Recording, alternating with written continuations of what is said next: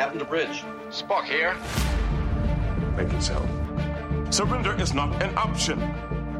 Attention crew of the Enterprise, this is James Kirk.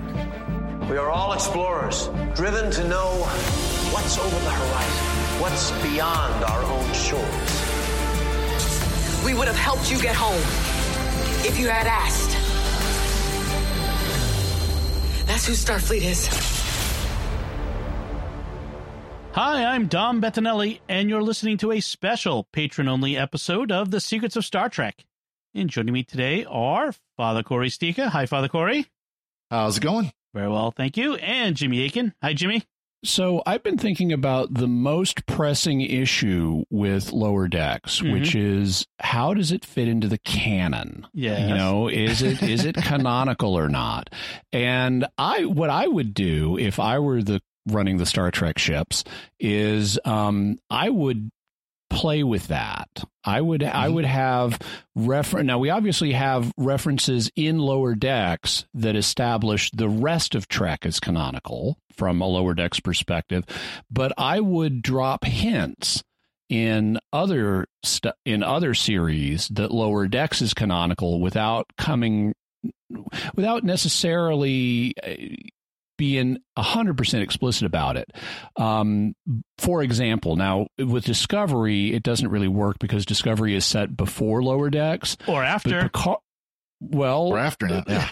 after now, true, but really way after. But what I would do is um, in the next season of Picard, I would have either uh, Picard or Riker, who is head of, who is in charge of the Titan, mm-hmm. And we have a reference to the Titan in this episode of Mhm. Lower Decks. Yeah. I would have, uh, I would have like Riker drop a reference to like, oh, those clowns on the Cerritos and Yeah. and and and what I what I also would consider doing is taking one of the voice actors and having them portray and because Picard is set, you know, 20 years in the future, have them portray an older version of the same character that's maybe played comedically but not as broadly.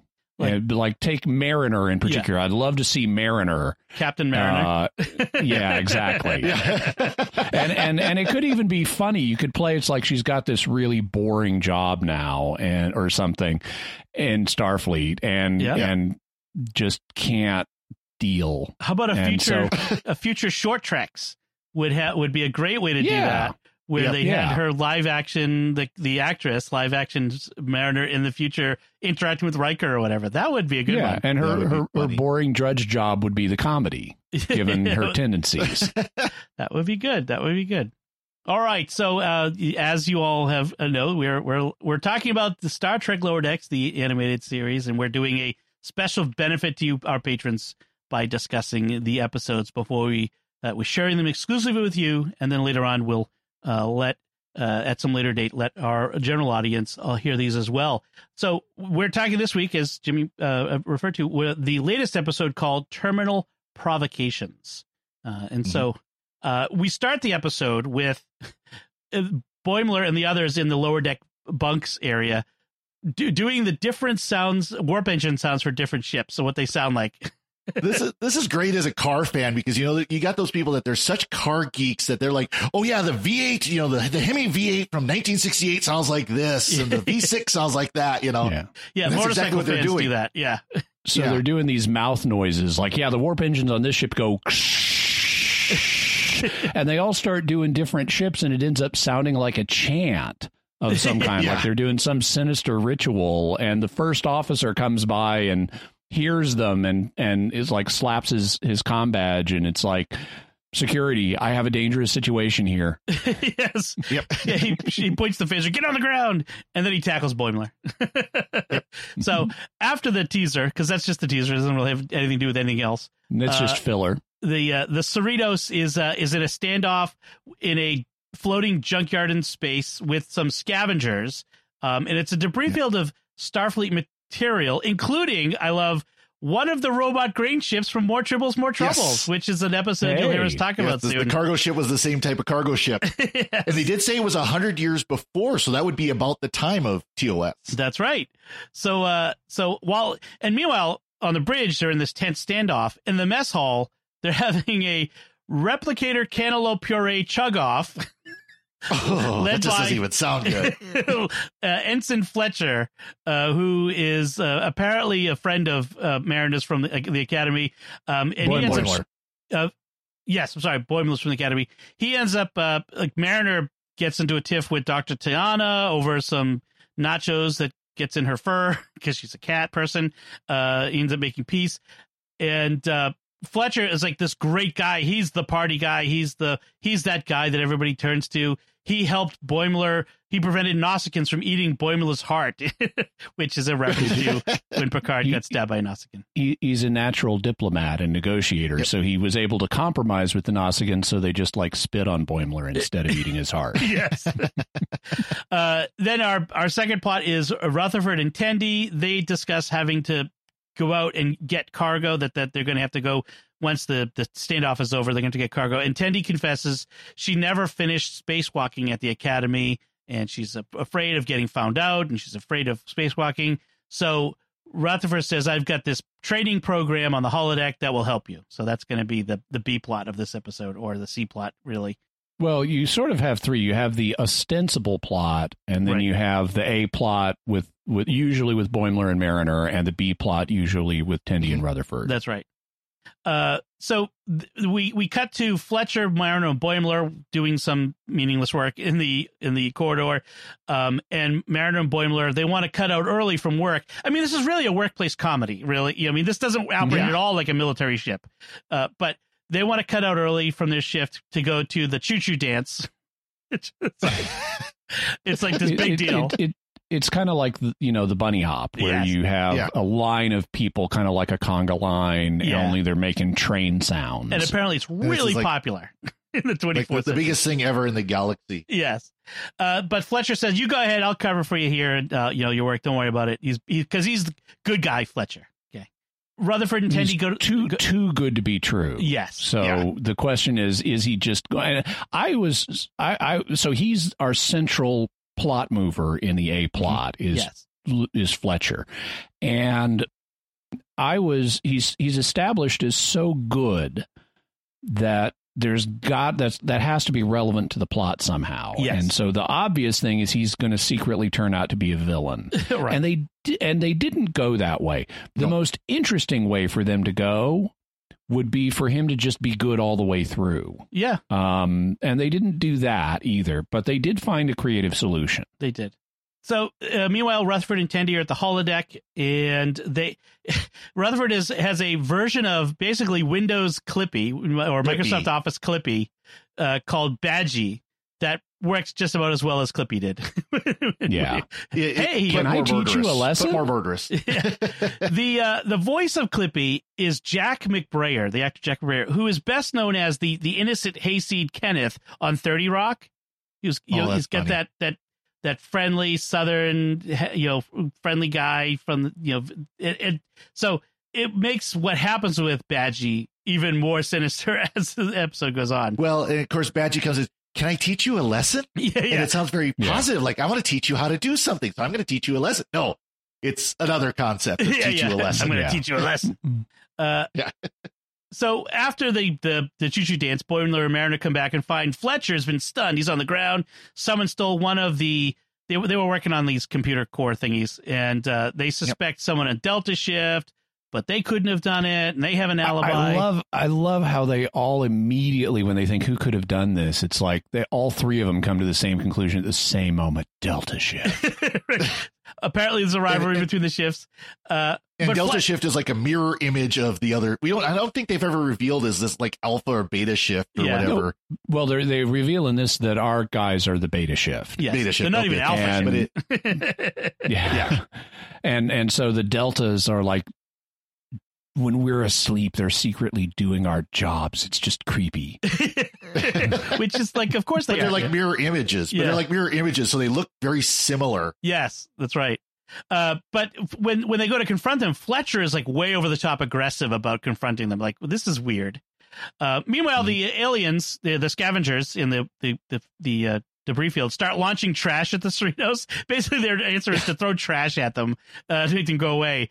Uh, but Big because heavy industrial trash. Yes. Yeah. Uh, but because the shields are malfunctioning because of what happened The with Fletcher. core. The yeah, the holodeck goes wonky and the safety protocols go down, and Rutherford and Tendi can't turn it off, and Badgey goes nuts and starts attacking them. And at this point, you know, so Badgey is shaped like a Combat. Star Trek symbol, like a com badge, Yeah. except he's got cute Mickey Mouse type arms and legs. Yeah. and um and and so he's triangular and yellow and at this point if you've ever seen gravity falls badgey becomes eerily frighteningly reminiscent of bill cipher Okay.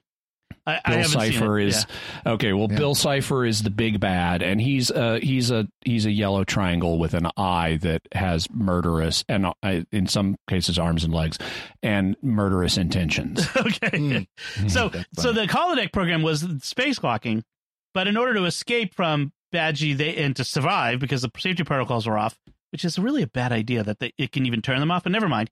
That's that's a that's a Well, T- that, that's it's it, what, what was it? It's uh, non-essential energy usage or something like that. Right, safety I can't protocols. the computers.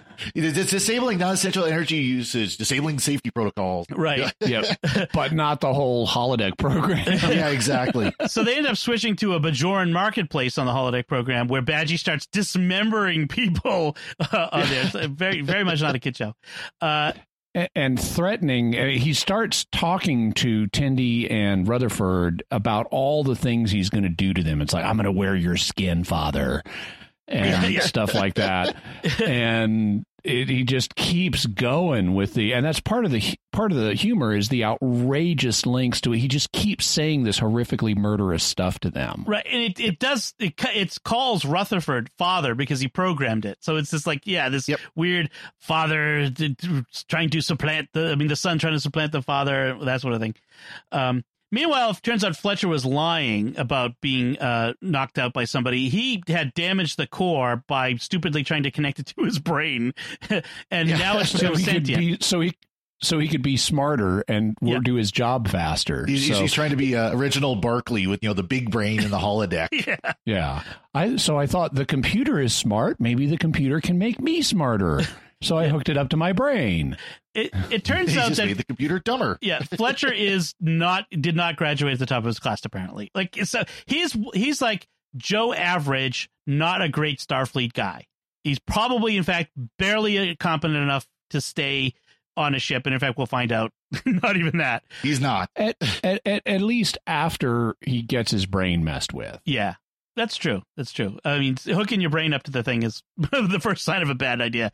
Uh, but in any case, the now sentient computer core is growing. It's adding things to itself, and Boimler and Mariner have to get it off the ship. And there's all kinds of running around through the corridors and fighting with it stuff. But uh, they have to they get it out through an airlock where it then goes after the scavenger ship, which the the captain has trying been trying to avoid attacking the scavenger ship just in starting war. Uh, so, but the While Sh- while Shaxs is constantly like, Captain, can I please target their warp core? yes, I've been a good boy. I've been good this month. yeah, yeah, please, please. uh, so yeah, so the, so this thing attacks the scavenger ship. Um, then on the holodeck, Rutherford ends, ends up having a father son battle with Badgey in the snow and ends up having to kill it. You know, and it's like, Father, I love you, I love you too, Badgey, and then snaps its quote unquote neck, which doesn't Yeah. really have a neck, but Twist Ex- it. Except we don't get the "I love you so much" from Badgey. In fact, if I remember correctly, his last line is "I'm going to cut off your feet." right. That's right. Still homicidal, but cares. Uh, and then uh, after the everything happens, after the battle, uh, Mariner, instead of blaming Fletcher, credits him with saving the day. Like he's he's so, so afraid he's going to get fired, quote unquote, uh, from his job. You're in Starfleet. Never mind. So he's afraid of getting fired. and she, but Mariner says, no, no, he's the one who saved us from this thing, and so he saved the day. So he gets a promotion to lieutenant and gets transferred to the Titan. And Boimler's like, why would you let him get a promotion? This is everything we wanted. And then we find out six days later they get a, a message from him that he's been Yeah. fired from the Titan. You, you you can tell that uh, Captain Riker is not going to put up with this. yeah, exactly. And of course, this is this is a year after Riker takes over the Titan too. So That's right. he's still a fairly new captain. That's and true. thus we come full circle with a rationale for having Riker refer to those clowns on the Cerritos. I can't believe they transferred Fletcher to us. That, that'd be funny if there's like you know he happens to see a picture of the Cerritos or something like, oh, that ship. yeah, yeah, exactly. That would be great. That would be a, a great thing to, to see. Yeah.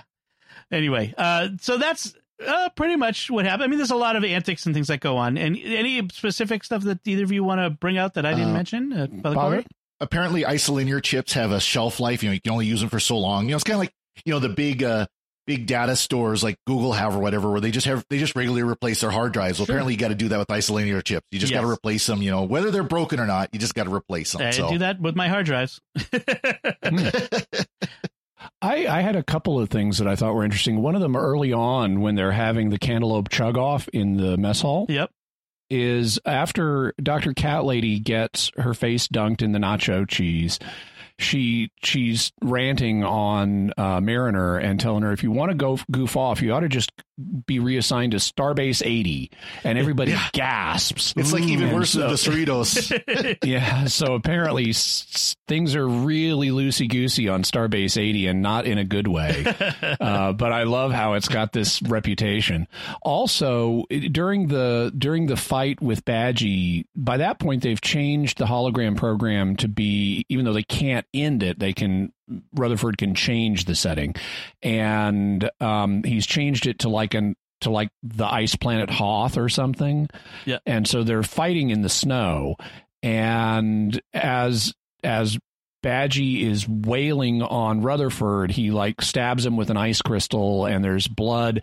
And just as a little touch that goes by for half a second, the blood splatter. A couple of spots of blood splatter on the camera. Oh, yes. That's and right. since this is yeah. all animated, they had to deliberately do that, and then they're inst- and then they're instantly gone. Right, right. The little fourth wall breaking there. Yeah, that's true. I didn't notice that. It's sort of sort of like the cinema verite camera work you have on Battlestar Galactica, where you know Yeah. you're watching a space battle and something blows up, and the camera goes wild as a piece of debris hits it. Right, right. So uh, overall, I, another good episode. Not the best so far, but it was not a bad one. There was some some, some good, funny bits of, in this one. But uh, Mhm. uh, been, overall, they've been fun so far. Lower Deck's been a lot of fun so yeah, far. yeah. Uh, d- I like T'Ana, Dr. T'Ana's line. Do you know how hard it is to get cheese out of fur in a sonic shower? That was In a sonic shower is what sells it. Yeah. so, all right. So uh, we should probably wrap it up there then. Uh, the, a good episode. And uh, I did hear that we're in the coming up, we're going to see Q show up in Lower Decks. Yes. He was mentioned Oh. last episode, but he'll be coming up in, in person. In- John de Lancie will be voicing him. Yes. Yep. So that should be interesting. All right. So we, we do want to take a moment to thank you, our patrons, who make it possible for us to create the secrets of Star Trek and all the shows at StarQuest.